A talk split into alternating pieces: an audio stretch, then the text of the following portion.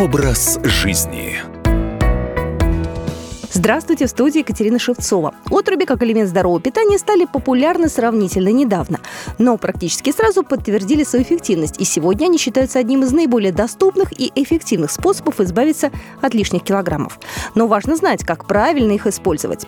Давайте начнем с того, что такое отруби. Это внешняя оболочка зерен, которая остается после того, как злаковая культура проходит переработку для дальнейшего приготовления из нее муки и различных круп. Зародыш, находящийся в центре зерна, необходим для того, чтобы сделать муку. Однако удаление твердого слоя, который впоследствии мы называем отрубями, лишает любые зерна важных питательных минералов и веществ, очень полезных для здоровья. Так как отруби из овсяных зерен содержат около 80% полезнейших минералов, понятно, что польза для здоровья очевидна. Говоря о пользе, кстати, нужно отметить тот факт, что отруби не перевариваются. Клетчатка, которая имеется в составе отруби, в желудке набухает, тем самым вызывает длительное насыщение. Я перечислю лишь некоторые плюсы.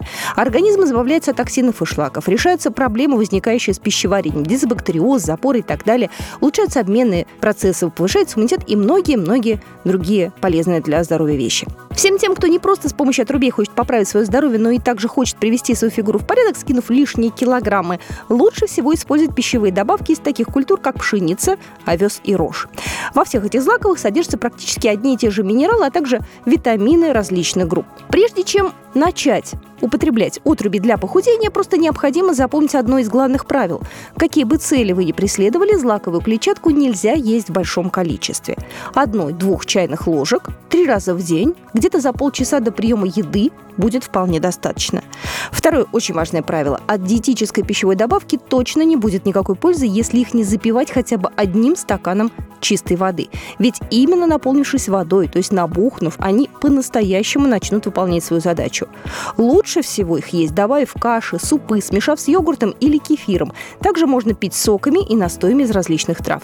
Но с чем бы вы ни решили употреблять отруби, обязательно выпейте воду. Об этом нельзя забывать ни в коем случае. Кроме пользы, применение отрубей может принести и вред организму. Нужно сразу озвучить, что продукт нельзя употреблять вместе с другими лекарственными препаратами. Между приемами должен пройти хотя бы час.